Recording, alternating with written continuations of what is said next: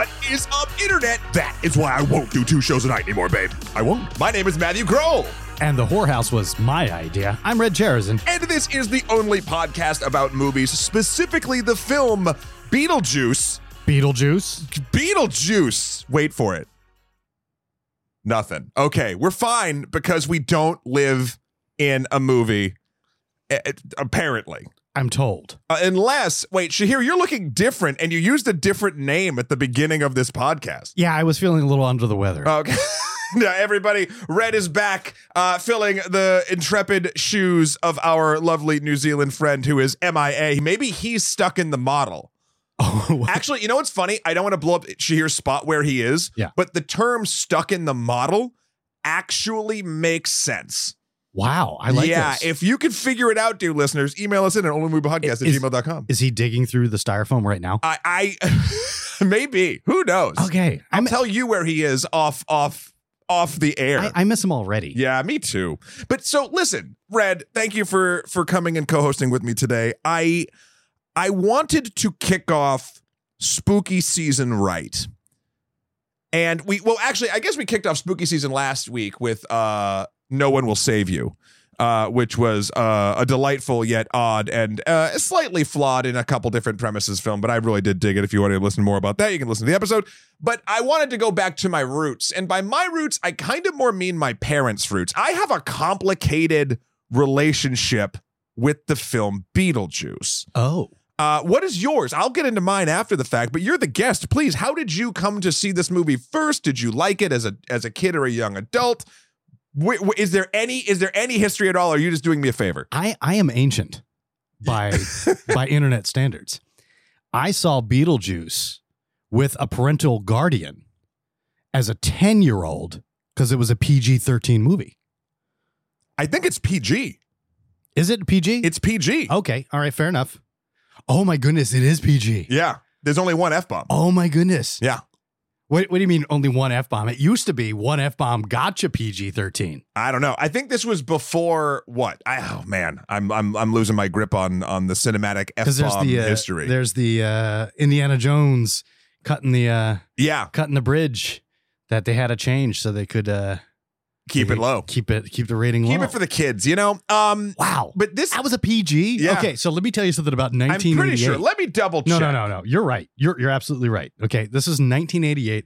The world was very, very different. yeah, I agree. so I saw this uh, because I knew the guy from like uh, what was it, like Mr. Mom. Or- Yeah, the man from Mr. Mom is in this movie, The- in this PG movie. the, I mo- just checked. the mom from Mr. Mom was in this movie, and uh, and my mother said, "Oh yeah, I'm gonna go see this because it looks like a fun little comedy." Boy, was she surprised! she was correct. yeah, I mean, yes, she was not wrong. Um, also, yeah, so that's my relationship with this movie. Uh, my mother took me to it Did you have you watched it a lot since then, or has it just sort of been in the periphery? as a kid. I watched it a bunch because uh, there wasn't much I could do to celebrate Batman coming out. Then watch. Beetlejuice. Yeah. So yeah. I um I remember seeing it when I was younger. I don't remember when. But it was one of those things I feel like it was kind of just always on and like I saw the TV cut first, I bet you, like whenever they uh, sort of aired it or whatever and some of the things were taken out and then uh wh- but but this is the weird part that I remember. I had Beetlejuice action figures. This is back in the day when like Terminator 2, Aliens and Beetlejuice Wow, we're gonna go there like right now. Had action figures. And I guess this is a PG 13, sorry, a PG movie, so that I guess makes sense. But like I had the one where he comes up and he's in the circus tent hat with the bat ears and the rolly out arms. I had uh uh both uh the um Alec Baldwin and Geena Davis's characters of Adam and Barbara. I had them, but like their weird stretched out faces that you could get. Yes. Um, yeah, it was kind of an odd. It was an odd thing to have children's toys made about until you think of the fact that then there was also the cartoon. Yeah, we, we have to go there. But the cartoon, the action figures weren't based on the cartoon. No, no, that was clearly Michael Keaton Beetlejuice. Yes. Yeah, yeah, without a doubt. Um. So I actually don't know if there were cartoon uh if there were cartoon specific action figures but like i was looking up some of these action figures and they're just like weird and twisted it's back like it feels like we're in the garbage pail kid era it was a weird toys. it was a weird time for children's toys if the children's toys were a lot more uh, adult i guess in many ways Mhm. they were they, there were we were allowed a, a certain level of darkness in our toys that reflected the cruelties of the world? I guess. Yeah okay. I, I, I guess that's what it was. I'm i'm i'm scrolling through these these terrible these terrible terrible don't, toys. don't scroll too fast. You'll break a uh, finger. there's a Beetlejuice arm thing that's like a gross out meter. oh right because they had all those slime properties that also attached to the beetlejuice Yup. thing. Like there was no slime in beetlejuice but i remember quite distinctly there was like a slime toy for beetlejuice. Yeah. There's a spider he becomes. There's a weird party one. Like it's just it's very very very very strange. Um. Oh yeah, and there was the guy. I, I, it's funny. I'm looking at this right now, and I never remembered where this figure was from. There was like the the odd uh the pre the pre shrunken head like game hunter. oh right yes And I had that action figure and I always wondered what he was from. Now I know. Um, So it was like a prequel. I guess I have no figure. idea. It, it- the property itself is just odd It because it's a one-off. Even though there's rumors that uh, Jenna Ortega and Michael okay, Keaton might those be in. rumors have been instant instanced for over like 30 years at this Yeah, the, I, I- and and look, everything we all know that everything old is now new again, uh, and or at least that's what corporations want to tell us. And uh, there probably will be a Beetlejuice two before Michael Keaton retires. Um, but this movie, upon revisiting it, because again, most of my memory is from the cartoon, which has a different relationship between Beetlejuice and Lydia. It was a much different evolution of their relationship. In fact, I think my brother saw the cartoon first. So when he saw the movie, okay, my brother, my brother is younger than me. Mhm. Uh, I think his first Tim Burton movie was Pee Wee, okay. right? Then he watched the Beetlejuice cartoons, and then he watched the Beetlejuice movie. All three developed and cared for by Tim Burton, but he's watching it in the other order. And his his understanding of their relationship got dark very quickly, even as a as a, a child. Um, he understood that that was not correct. yeah, it it, it it gets um gets a little gets a little rough near the end of it. And and Beetlejuice as a character in this movie for being the titular character, uh he's in it for like 19 minutes, a little under 19 minutes. Well, that's one of the things that I, I really that really struck me upon watching it recently mm-hmm. because there's been, I'd say, to be generous, maybe a ten year gap since I've Sure. seen it last, and I'm looking at it from a totally different framework. And I was genuinely surprised that he doesn't make an appearance to us where we can identify him till like almost halfway through the film. And then he doesn't actually become a proactive character until two thirds of the way through the film.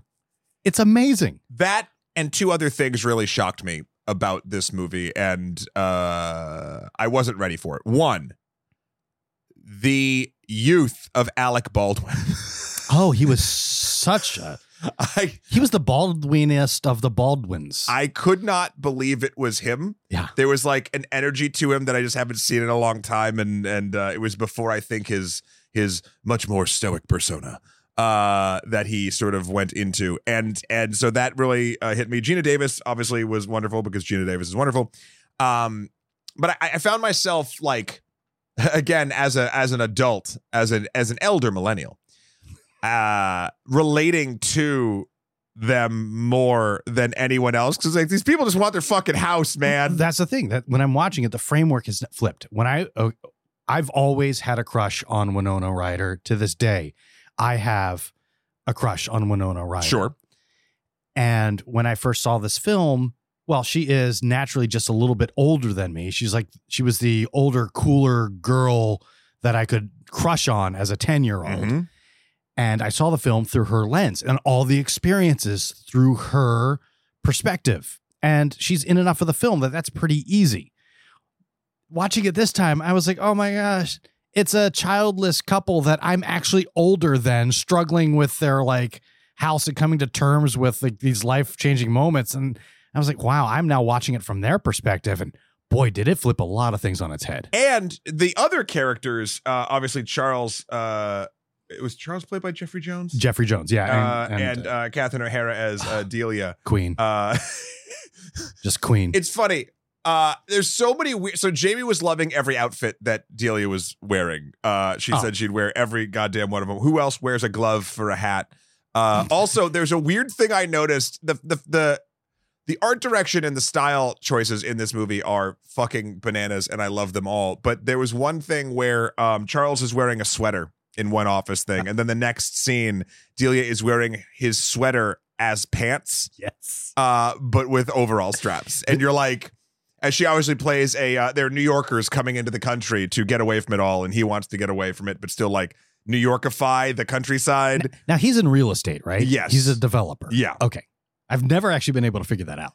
So that brings me to the second thing I didn't notice really uh, before watching it this time. Uh, that I think is probably the most interesting because no matter how much I do enjoy this movie, I don't think I realized just how much of a fucking mess it is. It is very uneven.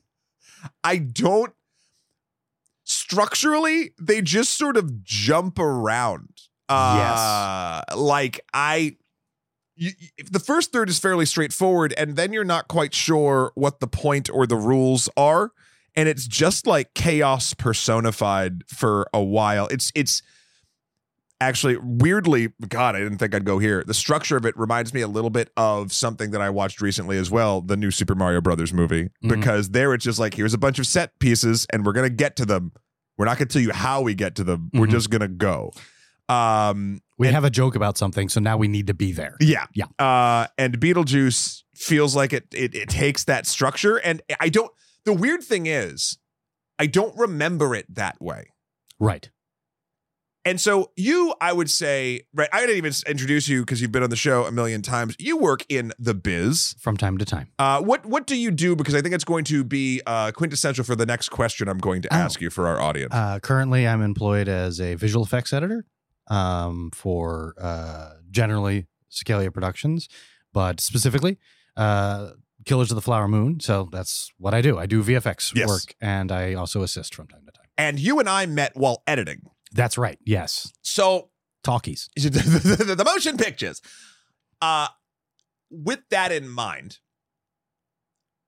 I don't think. it- it- I'm trying to remember back when I when it 1988, which again I wasn't paying attention much to the editing of film back then. Uh, but I I feel like movies got away with this a little bit more like than they do now like the Mario film, it's it's interesting. The Mario film actually I feel like gets away with it for a different reason. It gets away with it because it's just IP management. And like we've been kind of, oh, okay, well, this is a movie about this, or it's a Marvel film, or it's a superhero, or it's a, you know, I, what the movie we did, I think a while ago, Assassin's Creed. You were on the episode Oh, for yes. Assassin's Creed. Set You- piece, set piece. manage, managing IP, and therefore you can jump around and get to the set pieces because that's what people are here for. Yeah. In a movie like Beetlejuice, that that style of filmmaking that that let me not even style that reason for filmmaking had not happened yet Yes. so how did you react to the way this film was structured did it shock you now or were you just sort of lulled into it from when you were younger It shocked me to my core, to be honest. Uh, it was like whiplash. And I watched it a little bit. Anastasia was running in and out. She uh, w- Once you put it on, like anybody who's nearby has to sit down and watch this film. yes It's one of these films.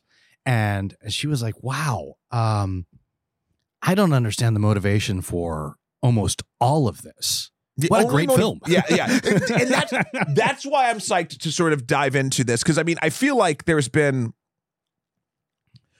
Beetlejuice fills a role in Hollywood where it's something that everyone who watches movies knows about, remembers, has seen. It's a character now that has a popular musical where apparently our governing officials go to get to second base.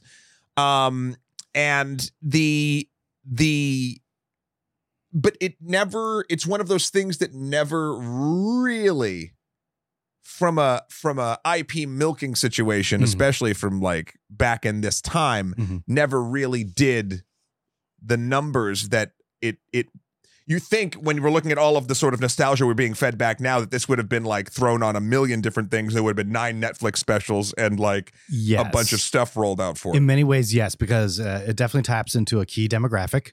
Looking at you, elder millennials. yep yep Um, but uh, also, yeah, a lot of it is structured before we had those ideas in place.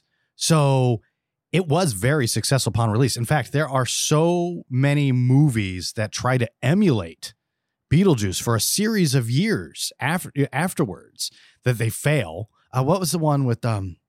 I always think Little Monsters. Is that the one? yeah yeah right? It's the same kind of like we got this quirky comedian. He's just gonna go like to the wall with with quirk, and it, and it just it doesn't work because it doesn't capture the same qualities, which we can discuss later. But like it, it started a new. It defined a new way of approaching the very classy genre of horror comedy. Yeah, it and maybe this is what we're tapping into here when I think back to the the action figures and whatever. Mhm. The content and what Beetlejuice does and says in this movie is not family friendly. But it was billed as family friendly. But the rest of the movie is family friendly. I think its message is in Yeah. a weird way, which I'm actually disturbed about. Why? because th- there's this couple. Okay, not no spoilers, but they die. Yeah, Adam and Barbara, R.I.P. Okay, they die, and they were. Uh, we're first introduced to them uh, where they're like, "Oh, uh, something said in the car. We're like, oh, we can't have a kid. We They're can- doing a staycation for two weeks. Right. He owns a hardware store, I believe. Yes. Um, and they're doing a staycation, and they make a joke about like maybe we can try again. Right. So they're they're childless. We don't know. We, we, we are led to experience their current situation through that 1980s lens as like they tried to have a kid and it didn't work out. Maybe we can try again. Right. Mhm. It's kind of implied. Sure. Um, but the but Geena Davis character starts with a B because the other Barbara. characters A. They're A and B. Mhm. Um, uh, she's like, you know, she's kind of cool to the idea, actually, if you look at it. Um, but she she she's warm to to A. Yeah. So, uh, but then they die, and then this kid shows up, and they're like, okay, well, that's it. That's our new kid now. And Yeah, it's they weird. kind of- they yeah. poach a child from another family. Which which is also semi like because I believe uh, Lydia is uh, Charles's daughter, Charles's daughter. and uh, Delia's Queen. stepdaughter, yes. a queen. um, side note: going back to Adam and Barbara dying, Which happens. I never knew it was a dog's fault. Oh no, that's okay. That is like okay. So we'll discuss Burton-esque what that means Sure, later. But like for me, that was my gateway into the bizarre reality of Tim Burton because it was this weird Chaplin Chaplin like comedy stunt that was played out very quickly. If you notice, it's it's played very quickly Mhm. for a cheap laugh, but they're killed by a puppy. Yeah, they swerve. They're going through a covered bridge. For those of you who haven't seen this in a hot minute, they're going through a covered bridge. I didn't remember this. A dog runs out in front of them. In Connecticut, in in in yeah winter hills white hill i don't remember the name of the town but they uh swerve crash their car basically through the side of the covered bridge. Which is And a no no in many counties. right yeah they definitely write you up for that. And then it's like doing that teeter thing. And the only reason that the weight hasn't been distri- uh, you know distributed uh, incorrectly for them to fall is there is a dog the same dog standing on a piece of wood that is acting as a lever for the weight of the car. And the dog just jumps like they notice the dog and they're like no no no no no and the dog just jumps off and they fall to their death a horrible car upside down into a river death It's uh, it's great. It's also the moment you realize Alec Baldwin has no idea what he's gotten himself into as an actor. Because yeah he looks. He, you- you see, there's the there's the there's the character looking at that dog, and then there's the actor looking at that dog, and both of them have just resigned themselves to their fate at that moment. As, was Alec Baldwin at this point? I actually don't know the the the sort of uh, cinematic history of one Alec Baldwin. Was he? He wasn't big at this point. no, no, he wasn't. He was just very This handsome. is one of his. He's a very handsome man who. This was one of his first major films. uh, yeah, I'm not a I'm not a, I'm sort of just going a through Baldwin right now. clan fan, um, but it, Uh, yeah, out of all of his films prior to Beetlejuice, I think weirdly enough, the only one I've heard of is a TV movie called The Sheriff and the Astronaut from 84. Um, but everything else I do not know. Yeah. And then he was in Married to the Mob. Yeah. So after this Working Girl Talk Radio. Yeah, yeah, yeah, yeah. So Hunt for Red October. Okay. So this kind of is his origin story in a way. And I think he still tries to hide that to this day. You think so? Do I- you think do you think he's not proud of this movie? I think he's on record as saying that I re- I remember him giving an interview saying that he did not. I remember this in context to Michael Keaton because I know Michael Keaton really loved this part because he got to really break out and show people that he was more than just this one type of character. to show people he was a psychopath. And then we cut right to um, Alec Baldwin, who's like, "Yeah, we had no idea what we were doing. I thought this was the end of our end of our careers just before they even started." Gee, I, it's funny because I think like what is it like ninety percent of of Beetlejuice's lines was just Michael Keaton riffing, Yes, uh, and you can kind of tell because how fast he talks. He goes into all this stuff and he talks. He brings up a fart, but he's going to be here. While they go honk honk, and it like it's this weird like yeah, it's this weird nightmare circus. Uh, Yeah. literally. Sometimes it's like a nightmare circus. Uh, Jamie was thinking that we should do this. We should be them for Halloween until we watched it, and she said, "You'd be too good at this." Absolutely not. Uh, so I don't think I will be being Beetle because you have to. You know me. If I'm going to be a character for Halloween, I need to be the character for Halloween, and Beetlejuice is exhausting Yeah. to be around. Yeah, yeah. If you if you were doing full method for Beetlejuice, I don't think anybody could be around you because the character of Beetlejuice is quite unlikable. Now, the the character of Beetlejuice in the movie, not the cartoon. We all love Yep, him in the yep. cartoon, but he is vile in the film. and shitty, and we don't fully understand why. The, here's this is the other part of the structure that I didn't really remember from when I watched this when I was younger. So, uh, uh, Adam and Barbara die, Yes, congratulations. and they realize Mazel. They they they realize they're dead. They think they can live their life in their house because they can't step out of it because they go into the weird under the uh, Neither realm. I believe it's, called. Saturn. It's supposed to be Saturn. It's Saturn, like the planet. when does it say that? uh Beetlejuice actually says, Hey, I don't like Saturn. You don't like Saturn. Nobody likes Saturn. You know, he's giving him the spiel.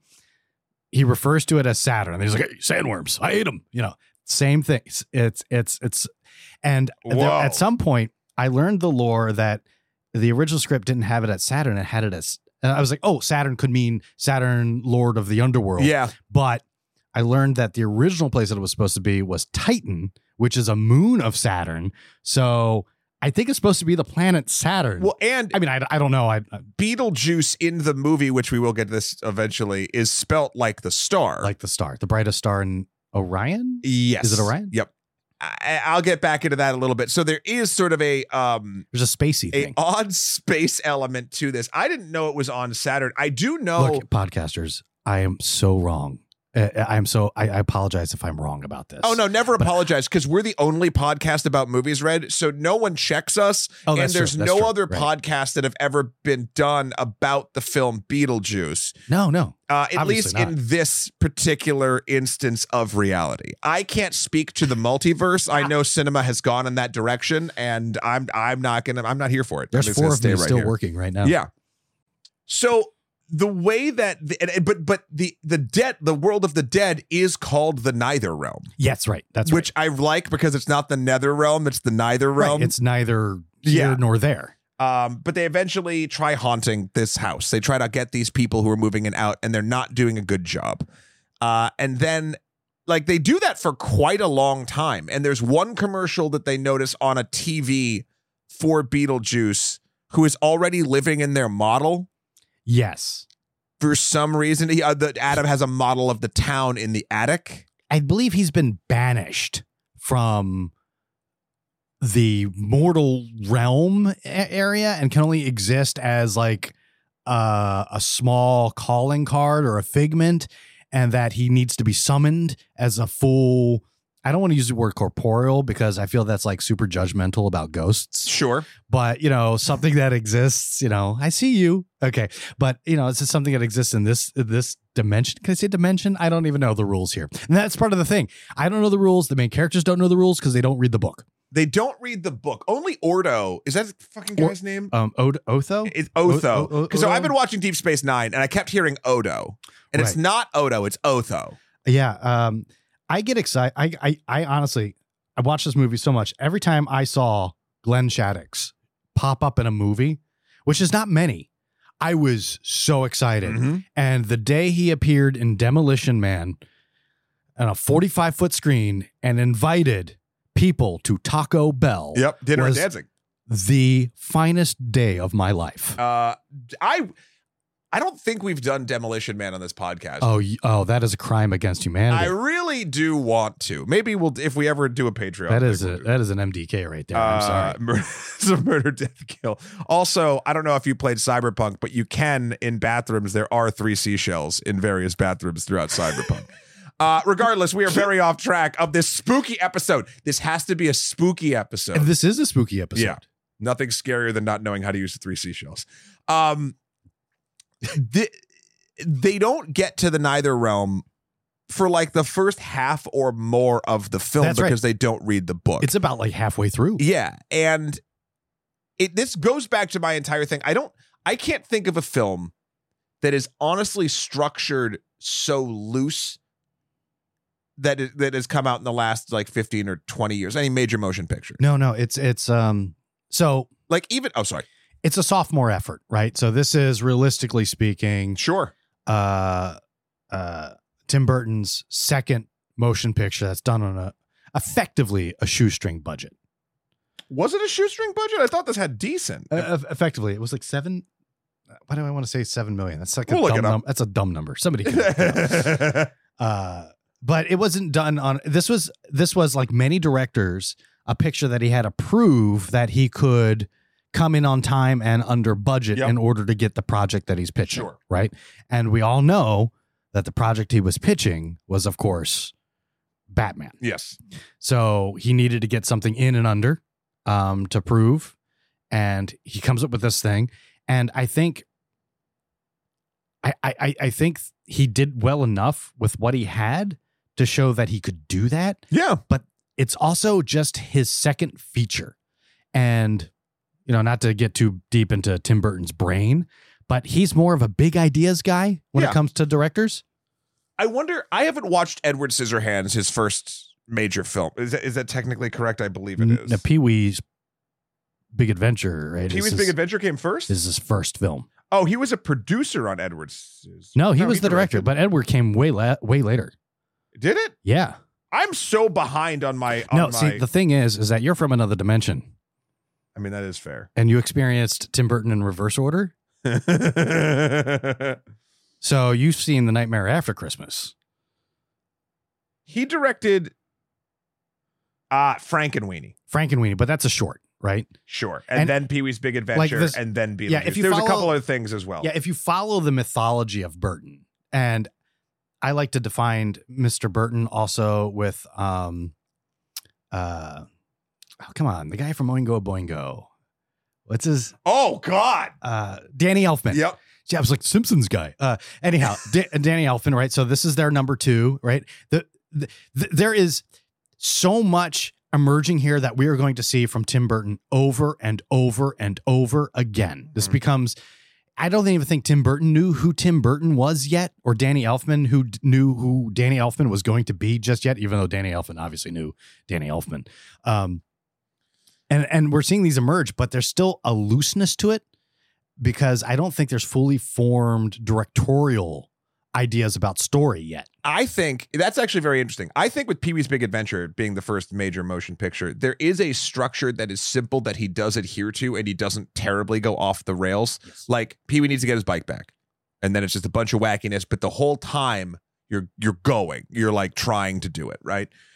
With Beetlejuice, it feels less like there is a narrative path or goal and more of a here's a situation you're going to sit in for an hour and a half and we're just going to see what happens. And I think with Michael Keaton just going fucking off the wall, uh that sort of probably plays into it. It's probably like the okay, there's ghosts in this house and they want to get the people out and they don't know how. They're bad ghosts, so there's a there's a offshoot, off-brand uh helper ghost that is to fuck with them and try to do that. So I seem to recall, and uh, again, the internet can fact check me on this one. I seem to recall that uh, some of the film and including some of the actual Beetlejuice props were already shot before Michael Keaton did his stuff, Like the some of the stop motion shit. like the snake stuff. Yeah. and, like like yes, yes, it was. And then they had they uh they redid. Did they redo the head? well, I mean that's the part that looks like him, Yeah. or, or at least to match his voice or whatever. Yeah, But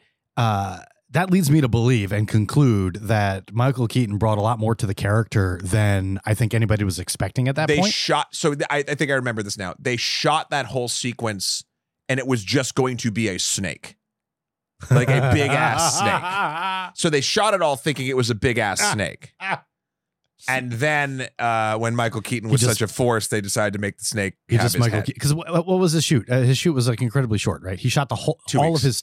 Okay, so that's ten Yeah. days. Yeah. Well, he's only in it for 18 fucking minutes. Like it, That's it's true. it's very strange uh how much of a I guess it's not strange. I guess it's uh, a testament to one of his favorite roles. How how memorable this short period of time is. he brought so many different comedians in on his like quick things. You know, like he was evoking a lot. And to have the character Okay. The next iteration of an annoying as fuck character that people still really liked. Do not say Jar Jar Binks. No. Okay. No. I don't did people really like Jar Jar Binks? Oh, in this dimension. Oh yeah, yeah, yeah. I'm so sorry. no, I think all of them go to one Jim Carrey. You could either go Ace Oh, yeah, yeah. Ventura It's- or you could go The Mask. Mhm. Um, The Mask is closer to this, of course. yeah. Um, but a character that you'd never want to spend a minute with in real life that you enjoy watching fuck with people Yeah. on a, in a movie Yeah. Yeah. Yeah. And the that's a weird line to ride It is. It's Uh, difficult. it's difficult to be uh, likable while being heinous and I again I just think it's a testament to the performance that actually we still remember it and this movie is a weird little cult classic despite I, I don't even want to say what this like the movie's structure I don't even want to put it as a flaw because I think the movie's structure is not the movie's point like I I think this is a, like I said before Tim Burton's dropping us in a world that we're going to spend an hour and a half in and it feels like it's the most it's the most open-ended like it's the Skyrim of Tim Burton movies. You, you it just kind of goes wherever the fuck it wants and the plot's like there but you're not really hitting it a ton. Yeah. Yeah. Okay. I, I buy that. I, I I do buy that. Though now I have this creepy image of me just waking up and it's just Beetlejuice. Like, oh, so you're finally You're finally awake. and then he starts doing things. Uh, but it's a, uh, yeah, that, that's it's very interesting. Again, I think he's a big ideas guy, and he was just figuring out how to show this world and contrast these ideas of like what it means to come to terms with your living responsibilities and your death responsibilities and you know you see different again you see uh i'm not saying pee-wee doesn't show everything that we think of as tim burton but like think of like the art direction and the character and the costume design and the weird gothic versus hyper suburban aesthetic that like are always intersecting and clashing like that is this movie in many ways I still just think not refined yet Pee-wee is Tim Burton emerging. Beetlejuice is Tim Burton off the fucking I can chain. I cannot wait for him to just smash through this wall right now and be like, I knew who I was this entire time. Yeah, what are you talking no, no, about? I might. I, I'm not saying he didn't know who he was. I'm saying there were rules he was still trying to follow, yeah, yeah. and then he just sort of went off the. And I think I think both Beetlejuice and Edward Scissorhands are the comedy and serious version of who Tim Burton is. Yeah, no, uh, yeah. I I I have to agree with you. I find this to be a beautiful look inside of an, an emerging, wonderful creative mind. Just we're a little scattershot sometimes. and I, I think maybe that's one of sort of the the joys of it because when I stopped watching, when we finished watching it, Jamie and I looked at each other. We were just sort of like, "What the fuck? What what the fuck did we just watch?" Right. But it wasn't in a like, "I can't believe we wasted our time" sort of way. Right. What's the running time of this thing? Right? It's yeah, it's not it's not a heavy movie. by by my An butt hour clock- 32. by my butt clock, I was like, oh, this has got to be like 80 minutes. Yeah. right? Um, and I know that's meaningless to many people, uh, but like 80 minutes is like four double reels. That's a that's a significant amount Sure. of movie time, but it's not a it's not a long movie by anybody's standard. No. And it moves along. It goes it goes clipping, and I feel like you know they were like, okay, we got to be as economical as possible. So what's the first thing we can lose? Lose cohesive story. Just get rid of it. just just let's just go. Uh, we got to be outside because Otho's got to make a joke about interior design, so we have to be outside so he can make the joke. Okay, why are we out here? He's just making the joke, and then we'll just go back inside. It's fine. I think they just wanted to show off the set at that point because the art direction on this entire movie is is just incredibly on so, point. So beautiful. Like, so one of the things that I really like about this period of movies is that you're intersecting your your cast in as these intersections of like older Hollywood and younger Hollywood, and then like these New Yorker natives that are kind of like crash landing in the mid 80s in Hollywood. And so you get this mix of like character actors and established actors. And why the hell is Dick Cavett in this movie? Right? Because Right? Okay, fine. I accept your answer. But Goulet? How did Goulet get in there?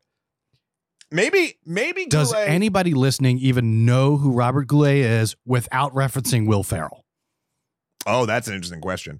Maybe Goulet was taken aback by the Internet Movie Database's description of this film and he couldn't not be in it. If this is how time works, I didn't do it at the beginning, so I'm going to do it now. The spirits of a deceased couple are harassed by an unbearable family that has moved into their home and hire a malicious spirit to drive them out. So let's talk about the mechanics. Sure, let's do it. Let's focus. As we are told in the film, once they draw a door on the wall, which I remember as a child, kind of that being the Oh, creepiest man. thing yes. uh, in the attic, they uh, move and they go meet uh, Jane Butterfield, I believe is the character's name. Is that correct? No, no, Jane. I'm so sorry. Jane's the the realtor. Um, who is the Yeah. woman? Who's the woman ghost? The caseworker. oh, oh man, that's um Oh, she's an actress from from back in the day. I know. Uh, She's. She, I've seen her in a bunch of stuff. Anyway, they go meet their caseworker. Juno, Sylvia Sidney. Thank you. Juno. Um, That would have been a cool movie. Juno's life. right. Well, so the the interesting thing here is, uh, and I think this is a very Burton-esque uh thing, Bureaucracy. the bureaucracy of death. because they go to the waiting room, they do the thing, even though like they set up the waiting room to be this hellish place, they're gonna wait forever, and then it uh, for, because it's the movie that's their turn, Yeah, we got to move it along. and then of course it's two weeks later and whatever but uh when they get back so basically they go and they're like we don't understand what's happening and she's like oh well you did you read the book and they're like it's hard to understand that's kind of it's a very it's a very realistic dmv style feeling of like well you should know this well it's really convoluted but you should know it it's that back and It is, forth but I was getting fun. So younger me accepts your argument. Older me is just annoyed with them for not having read the book. yeah that's fair Like, just read the book. You have you're dead. You have an eternity. Read the book. yeah yep uh and they bring up seeing beetlejuice's commercial Yes. and Good she, commercial, by the way. and she says, "You no, don't. He he is an ex apprentice of mine. Yeah. who went off on his own." But that brings me to the deals and the way, like even the way that IMDb set this up. He he calls himself a what is it? A bioexorcist. bioexorcist. Bioexorcist, Mhm. meaning he's good at getting humans out of places. Mm. But what? I still don't understand beyond that one line from the caseworker, like why he's around. Like what he wants to be set free. well, he's got a he's got a thing he's got to go to. He's got to meet some people, but it's got to be in person. If you remember. Yeah, Yeah. But that's a line That's that all. Michael Keaton made up. Well, Like I mean, maybe. I, I I don't know. I just feel like it. Like he, I, I don't understand the mechanic, and not that you have to, but it, uh, it threw me off in this viewing. I don't understand the mechanics of how he's trapped. I don't understand the way he can be untrapped. I know you say his name three times, a la Rumpelstiltskin, and Yes. he can kind of appear, and then you say his name again, and he gets put back in whatever. Also, that's not the only thing. Apparently, saying the same thing three times triggers various events. If you remember, home, home, home takes you home. Did it? Yes. When did that happen? when they first try the Beetlejuice thing and they go visit him in the cemetery, in the model cemetery, and then when they're like, when when A and B are like, oh, this is not a good idea. We gotta we gotta stop this before he, he's just dangerous. He's a sex pest. B goes home, home, home, and now they're back to Oh. their corporeal, non-corporeal. Sorry, sorry, ghost, Sorry, Yeah. their non-corporeal uh, scale, right? Uh, above the model again. So they visited him the first time in the the it's it's not the neither realm. It's, It's not like a Saturn. it's like mini this- realm. He's like in a limbo state Yeah. where he can't affect things other than flies. And then their caseworker distracts him so they can get away and away with the with the fake whorehouse in the model. yeah, that was that was that was her idea. But then what as per your quote? So what like what are her power look, the, I'm sounding like I'm complaining. I don't think I actually am. It's just it's it this movie plays out a bit like a fever dream.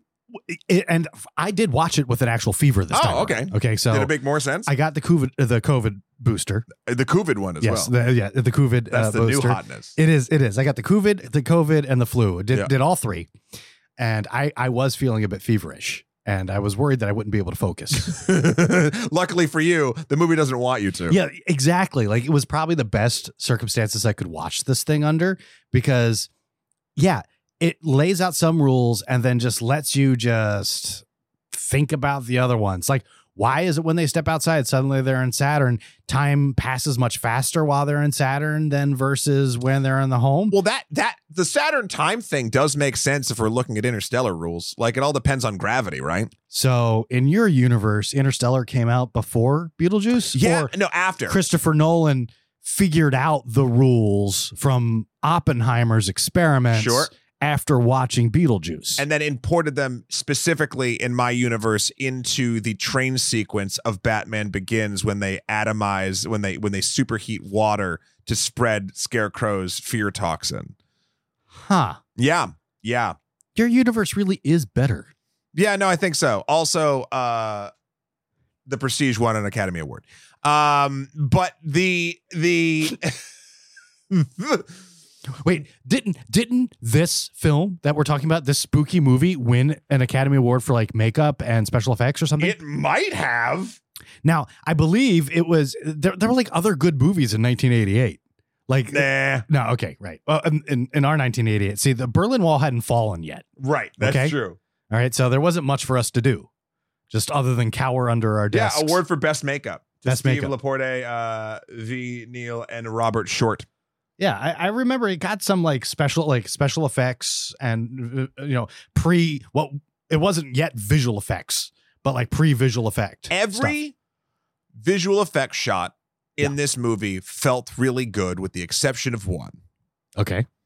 And that is the one that they got in at the end when they called Michael Keaton back for uh, a couple more days. Oh yeah, but that was like shot after the fact. I know. Uh, where they shrink also, his it's head. it's a little, in my opinion, it's a little problematic. Oh, that? Yeah. Oh, a a little- thousand it's a- percent. it's a- it's a little the- problematic. Yeah, one hundred thousand percent. Like it was funny in 1988 only because like my grandparents were still alive, but they're not anymore. The effect is is rough. The rest of the effects in the movie, from the stop motion Yeah. to uh, I the love when, I love when the fireplace changes the oh, shape. so good. it's it's perfect, and that became a very iconic thing in the cartoon as well. Yes, yes, it did. It was actually uh, it was always in as part of their was part of the Like, logo that, that yeah. played on the commercials. And because I think his gravestone kind of looks like that a little bit too. that's right. Um, We just use the word Burtonesque now. Of course. The way that this thing actually flows in such a gaseous state. Uh It, it is nebulous. yeah, the way that down to the way that they spell like I think Beetlejuice. on the poster it's two words. Everywhere else it's one word and it's spelled differently than what we use for the name of the movie. Yeah, the only time we actually could say Beetlejuice, meaning Beetlejuice, is Lydia's character who has to play the worst game of charades ever, Yes. which, by the way, is the most nightmarish part of the film, in my opinion. That's right. When they when an when orange they break juice, the rules. Yeah. Yeah, they break the rules of charades very the, the beetle consistently. gag is really funny. Like, Yeah. Look behind you. It's like, Yeah. hey, how you doing? Yeah. She's like, oh, beetle, obviously, but then dies with the pouring juice. Yeah. She's like, breakfast drink, breakfast orange drink. Yeah. Uh, Um, Minute Maid placement too. So and good. so, oh, and this is something I completely forgot. When even when oh, she Lydia goes and frees him because Otho is basically sucking the afterlife out of Oh. Adam and Barb. Yeah, because um, this is one of those things where uh, he steals the book of uh, the the undead manual, Right. Right, like you're the recently deceased, and um, then he starts reading from it.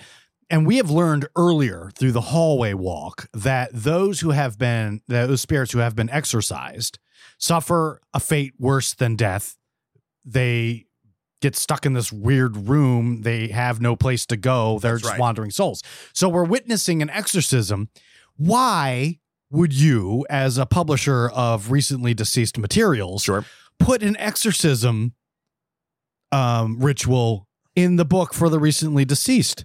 Again, a plot hole I don't think anyone cared about. Yeah, it's true. And then he comes to the realization, like, this is why you always read the instructions all the way through. Yep. That, oh, there is no undoing it. But honestly, like, I'm But then I'm very Beetlejuice old and do undoes the it? same thing. Yeah, because Beetlejuice has superpowers of annoyance.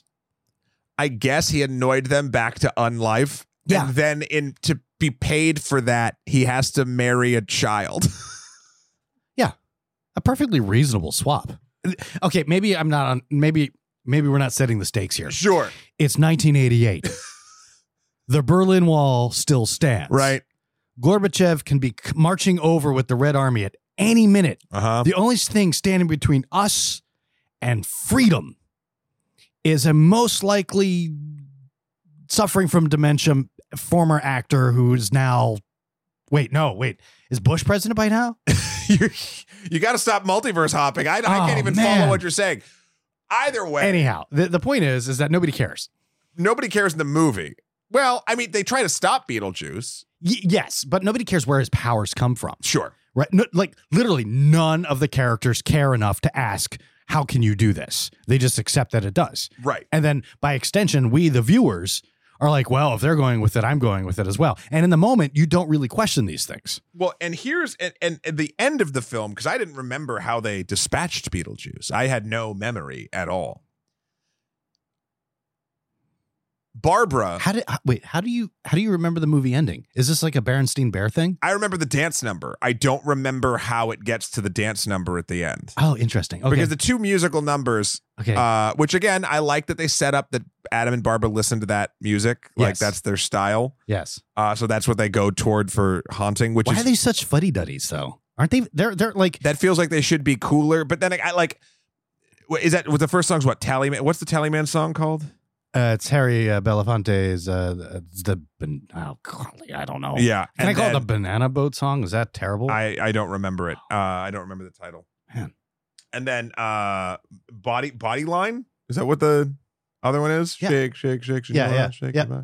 Uh, I, we're probably butchering all of these songs because uh, whatever. But we the do po- research before we hopping did on. so much research. I just wanted to watch this movie and talk about it with you. To be perfectly It's such a honest. fun movie. Thank you. um, but I speaking of like rules, so Barbara gets knocked to Saturn, Yes. and the sandworms are coming. Yes.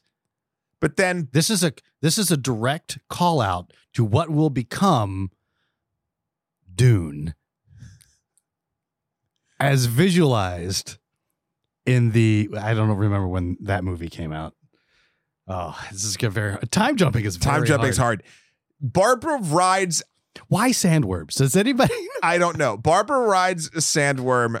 I, I guess in my in my head canon because you don't see it happen on Saturn, like through whatever the door is back to because they've only seen a floating door. Like their house doesn't exist in Saturn. That's right. There's only a floating door. so she somehow manages to this beast that like is supposed to destroy you utterly Right. rides it and has it eat Beetlejuice. Yes. and then the sandworm goes away and then everyone's happy and then beetlejuice ends up in the waiting room like by this point nothing means anything and it's just a sort of visual feast that makes little to no sense yeah That makes sense to me. big question Okay. as we sort of wrap up this conversation. Has it really been that long already? Because I haven't even actually even discussed how impressed I am with this movie. Well, then go for it. I'm really impressed with this movie. Thank you. For, for your Why are you impressed with this movie? I'm I'm genuinely impressed because uh, there's lots of potential for this movie to go haywire, and it manages to toe this line while people are emerging and finding a style and becoming a cohesive filmmaking unit that we are going to love in a couple of years. I mean, if this movie was not a not the success that it was, we wouldn't have we most likely wouldn't have Batman at all, but we would also not be experiencing like uh, The Nightmare Before Christmas, which, Mhm. though not directed by Tim Burton, owes a lot to that world building aesthetic that is, you know, uh, established in this in this film. And I don't want to use world building in the catch all phrase that I think a lot of people use today when they're discussing various forms of media Sure. there is Tim Burton and the team, you know, the director of photography, uh, the writers, Dick Cavett, are all building a world that has a lot of rules that we can understand. And I think the reason why that you're scratching your head so much is because they didn't take the time to answer the other things. They started a great world building project, and uh, I have to give them credit. There's a lot of zany going on there, and at no point do am I like, I need to get off the bus. I am on the ride all the way, and I really appreciate that as a as a fellow filmmaker to be able to do something that seems out of such left field, but at the same time, my mother sat in the theater and loved this film in spite of how uh, vulgar Michael Keaton was the entire time. And he was like, it was,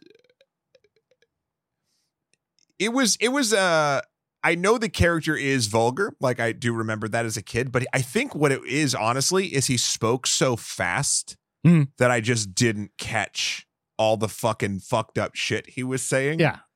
Um, I mean, like he honks when he grabs himself. yeah. That's just potty humor, Yeah. and it's hilarious. It's. PG potty humor. It's least in that PG potty humor for Uh, I just realized, I believe Beetlejuice was a cameo in Space Jam New Legacy because it is a Warner Brothers product. oh, uh, right, because he was also in uh, was it uh, was Titans, young uh, the the the cartoon. Oh, he was in Titans? Yeah, the guy who I again, internet, check me for this. Yeah. I believe the guy who played Beetlejuice on Broadway was, the voice in- actor of Beetlejuice in uh little little tight the not little titans which one's the the it's the it's the Teen. bean bean yeah, is it the teen titans? Teen Titans. yeah teen titans i, don't remember there's two different ones um the teen titans has a cameo because he's part of that weird warner brothers dc universe Yeah. I could be misremembering this. Oh man, you're gonna get such good comments. Yeah, do, do podcasts in. have comments? They do. Yeah, we we have all the comments. Email us in at onlymoviepodcast at gmail.com for all of the stuff we got wrong about Beetlejuice, or if we're forgetting one of your favorite Beetlejuice facts. Yeah, and, Uh, if, and if Alec Baldwin loved his part, I want to know that too. So, I mean, So, Alec, you know, Yeah. let us know. you can leave voice messages Yeah. to Shahir only. Yeah, message Shahir. Everyone email Shahir specifically about Beetlejuice because he won't know what the. I actually don't think at the point at time of recording, I don't think I told Shahir what movie we were doing because originally, Oh, he might be really jealous. dear, he, might be, dear listeners. Red and I were going to go see a very different film to for this podcast That's true. before I decided I wanted to stick with Spooky Town. Yeah. and that was going to be it was a different kind of scary. Uh, that was going to be The Expendables Four, but I was at a birthday party. I was at I was at Patrick Willems' birthday party, and multiple people in different conversations. Twice Uh, to uh, do just different people. unrelated as you're walking by. N- No, and you know, you walk around parties, uh, you know, at the place, and you I just don't. you do talk to people. parties. And uh, the Expendables 4 did come up from two different people, not Patrick. I actually told Patrick this story, and he was like, that's weird that that happened. And multiple people uh, told me that the movie was so bad and not worth even com- like it's not fun bad it's just bad bad Oh, it doesn't. It doesn't cross into camp. Like, no uh because and we think it was basically because like there's no joy like they're not there's no there's no oh man this is funny because we're getting older they have to like prove they still got it the entire time ah, yeah Americans. Yeah, yeah, right. Like, just get old, man. But regardless, Shahir doesn't know that we're doing this, so Hmm. uh, Definitely email him directly. then. yeah, email him as soon as you hear this. I don't. I, I imagine I might speak with him beforehand, but I don't know. Um, he's like a leaf in the wind. Uh, Oh. I. Speaking of death, I. Yeah. Wow. I really enjoyed the utter clusterfuck that this movie is. I, I like how it became both a comedy and a horror. I mean, there's scary things in there. Yeah. The peeling the faces off the closet gag. Yep. Like as a kid, I, I did not sleep comfortably that night. I was never scared of Beetlejuice though. I mean, he he, I don't, he was kind of disgusting. He I was gross. Yeah. He wasn't scary. In a world where I think I had just there was let's like the large Marge moment where he's like, "Well, what about this?" And you don't see see, what's we don't happening. see it. Yeah, Uh yeah, there was the large Marge moment. That's exactly what it was.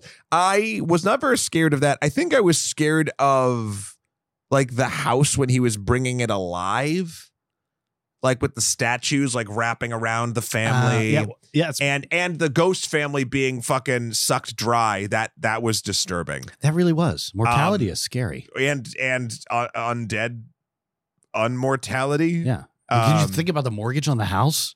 Yeah the mortgage especially with the with the renovation with the remodels? fees. yeah with the remodels you're looking you're looking at some at some triple digits for the, some of the shit that Delia was doing So, were they, okay, let's to get back to the plot really quickly. Mm. Were, were, were they pitching the idea that that it was going to be a ghost theme park? Charles was trying. Okay, this is the other fucking weird thing because the parents, the alive parents, learn that Lydia can talk to the ghosts in the attic, talk to Adam and Barbara. Right.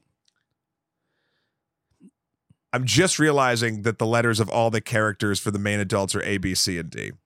Um, I know you were doing A and B before, but it's just Script writing, it's a Yeah. thing.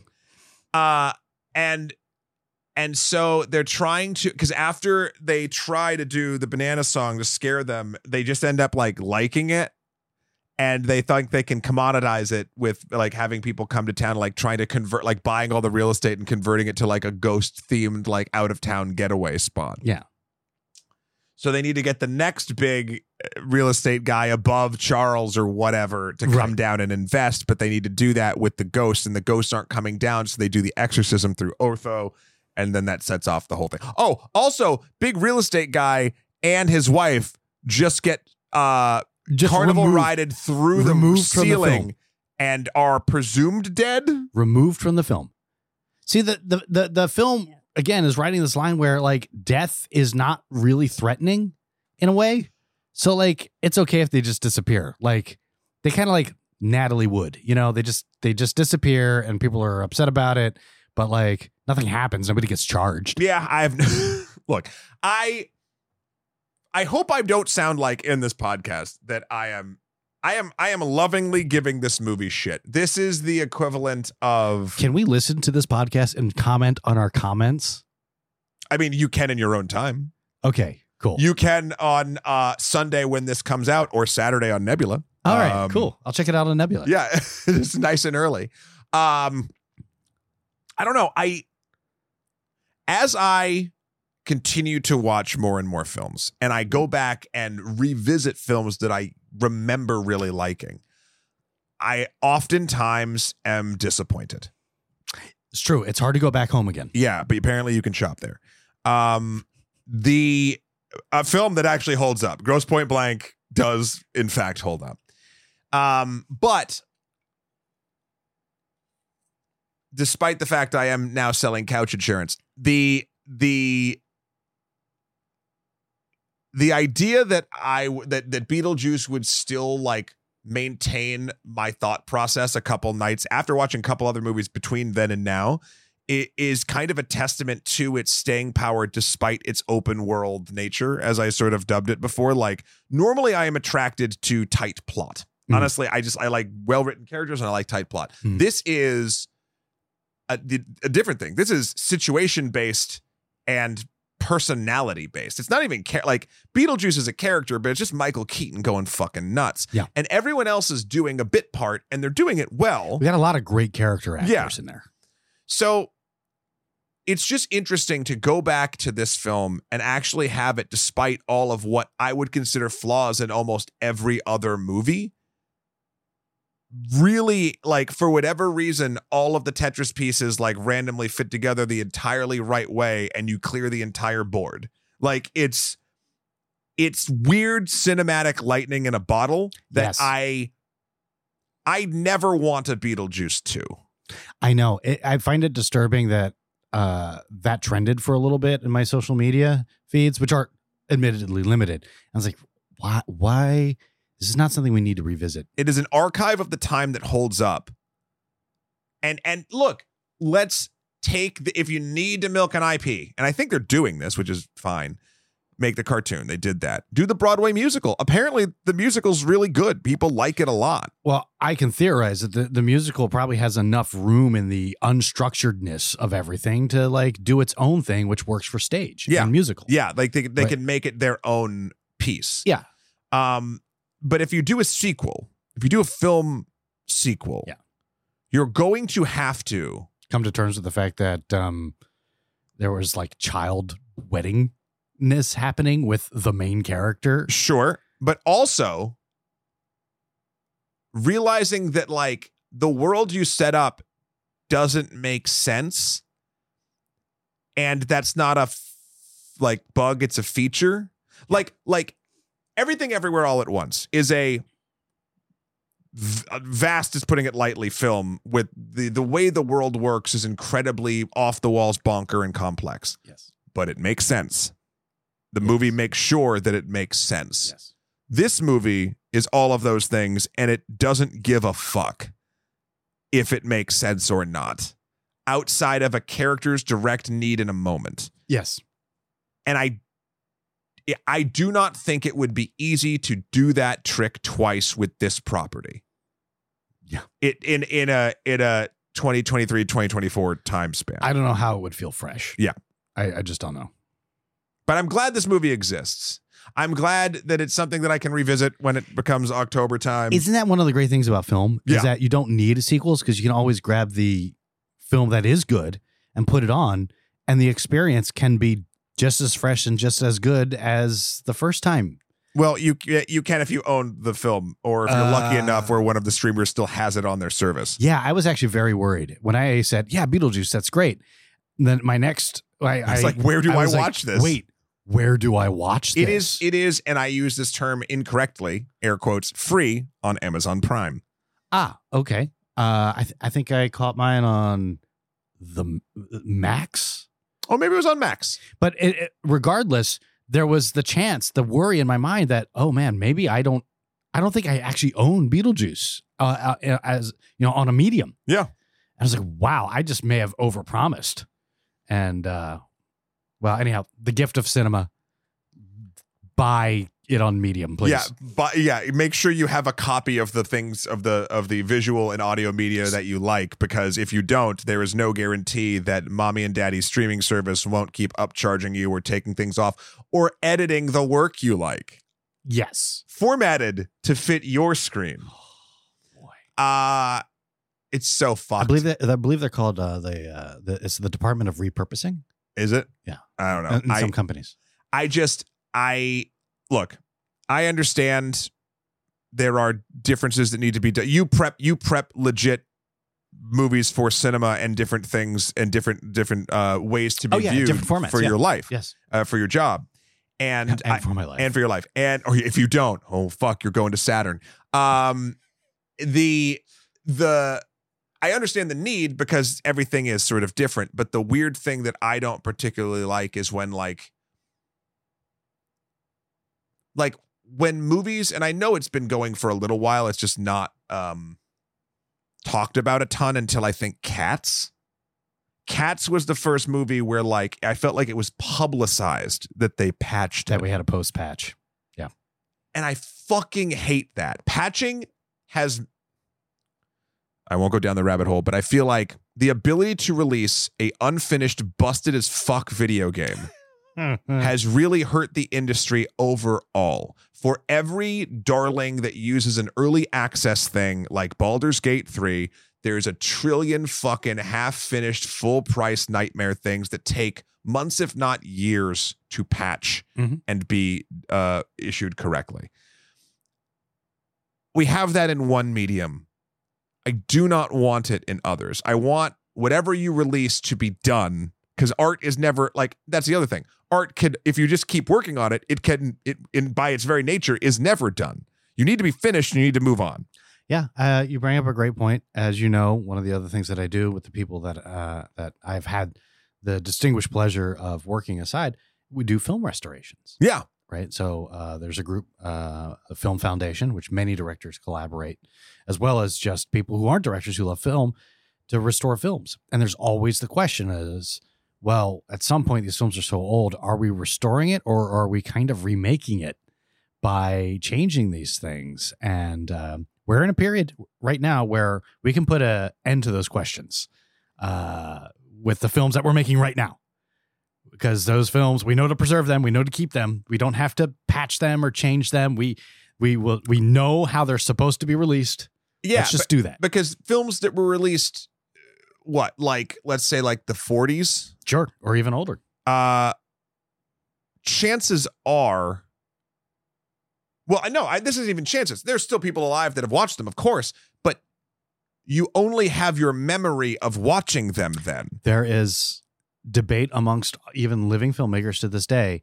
Oh was our first print redder or less red? You know it's been 50 years or whatever you know i i don't really even remember what the first answer print looked like you know and it's not just like one person just these are these are th- even cinematographers would be like oh well i remember it being much richer or not richer like oh I, you know i actually remember the scene being in here. Oh no we cut that scene before just before release. It's it's happened. Yeah and even like it's funny we have the tools to sort of be a little bit more uh finite with it now if we'll Yeah. if we'll just use them because like w- digital is obviously something that is more easily replicated than uh an old film reel from the 30s yes. Right? But um but even then you and i were dealing with a problem with extra credit stuff. We were looking at white balances. I was able to duplicate it again on the same file. There was a there was a thing on a bright white scene uh, everybody in an ad read we were doing on extra credits uh, where i was on a white cyc uh, and i was doing a rotation but the way i did the color correct in certain brightnesses on my phone and i'll say not the brightest and not the darkest uh, there was a red haze line on the Mhm. top, and only when I was in a certain middle point, because I think the way that the phone actually displays uh, the color white. Uh, but but my point being is, even though like you, especially in your job, Red, you you balance a film for the formats that you're that you're putting it on. absolutely When you get to the home market, you can balance it, and there's rules. We can. That's what we do now but once it's out in the world how people watch it on what level of contrast and what how much fucking 240 hertz frame blending bullshit they throw on it. Yeah. Like it goes it that can kind of go out the window so you are like you can have the archival copy be fine but again the way that people remember it And that is different. also a legitimate experience of the film, which is also mind blowing. yeah It's possible that everybody watched the wrong or a slightly too yellow print of like 2001 A Space Odyssey. Mhm. And that's what everybody remembers yeah as opposed to the intended uh, thing. So Or- do, you, do you restore that? Do you Yeah. keep it that way? or even like the memification of things, right? Like, uh, I, I think about this all the time. Uh, uh, for whatever reason, uh, Homelander memes, you know, pop Oh. up, right? And like the way that memes, the quality of a GIF, the how it is you like it all sort of taints the way that your your memory of a scene plays out. I went back and watched that scene again and I was like, oh, that's not how I remember it happened when it thing. But like it is, it's in the fucking thing, unless Amazon changed it, which again, who the fuck knows? We're tangenting a lot. The point we, is we have spiraled. the point is, as we wrap this up, Beetlejuice, Beetlejuice. Beetlejuice Nothing. is uh it's really a time capsule of Tim Burton being let off the chain. Yes, and small studio making. I mean, this is Yeah. a Geffen picture, right? Yep. So, I mean, there's And- probably a lot of cocaine and I involved. th- in that. yeah, I know. And uh I don't know. I think that's something special. I think it's something that we're not going to see again Um, look, that's not to say that small special things aren't going to come up again in in filmmaking. Of course they will, but not this. No. And we shouldn't try to make this again. This should just exist. Yes. Um, and it does. We just gotta again go back to. I love how it just turned into film archival by the end of. Hey, the- gotta say, gotta gotta make sure we need. eh, What if? What if we're in a car? A dog cuts in front of us. uh huh. We fall into. We fall off the car into some water. We end up right back here at this table, and then some creepy people decide to move into your apartment. Yep. And we don't have a copy of Beetlejuice. How will that cute little goth girl learn what Beetlejuice was? Or what the true meaning of family is. That's true. Also, did we learn the true meaning of family? I think Math? Adam and Barbara did. It, I think the true meaning of family is the ability to ride sandworms. And also just to be able to talk really fast and not even really know what you're saying. Because if you're talking, it doesn't even matter if you're talking honk honk. You know what I mean? Get him! You know what I'm saying? Shut the fuck up. Like, I think that's really what we all need to strive to learn. I keep wanting to say somebody stop me in the voice, and it is not from this movie, but it it sort of like goes back to the Jim Carrey of it all. Yeah. Anyway, this has been the only podcast about the film Beetlejuice. Man, I what a what an odd thing to revisit. Thank you, Red, so much for coming and chatting with me about it, indulging me, if you will. Thanks for having me. It was a real treat to watch this again. Where where can folks find you if you want to be found? Occasionally, I hide out on the place formerly known as Twitter, but honestly, the best that they can do to find me is October 20th. Go to a movie theater, buy tickets for Killers of the Flower Moon, watch the whole darn thing. It's a rewarding experience. Wait to the credits, clap when you see my name. There we you go. Yeah. And you, as someone who has seen the movie a lot, saying it is a, a rewarding experience also means a lot too, because you've seen it probably, dare I say, more than anyone else on the planet at this point. It's actually possible that I have seen it more than anybody else. Yeah. So so I'm very much looking forward to that. Um uh I will I will stay, I will clap, and people will tell me to shut up, and I'll say, No, you shut up. Yeah. and then we'll get into a fight over it.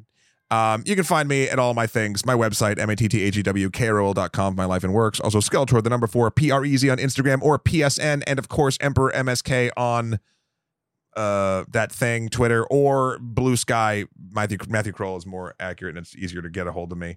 Um apparently we are still locked out of our Twitter account for the only podcast about movies, and Shahir's is locked out as well. What did you guys do? So apparently, uh, we talked about this last week, but uh, there's a copyright claim from a company about the music from Shahir's robot music video, who he's friends with the musician for, and they can't figure out why it's getting copywritten. Oh, well, okay, good. I was worried that there was another podcast out there about movies. no, that no, no, we're still that. Okay. Um, unless we're going to obviously uh take a you know hitchhike the sandworm across Saturn, go to the Neither Realm, uh, and then eventually we meet Scorpion, or that's another Realm.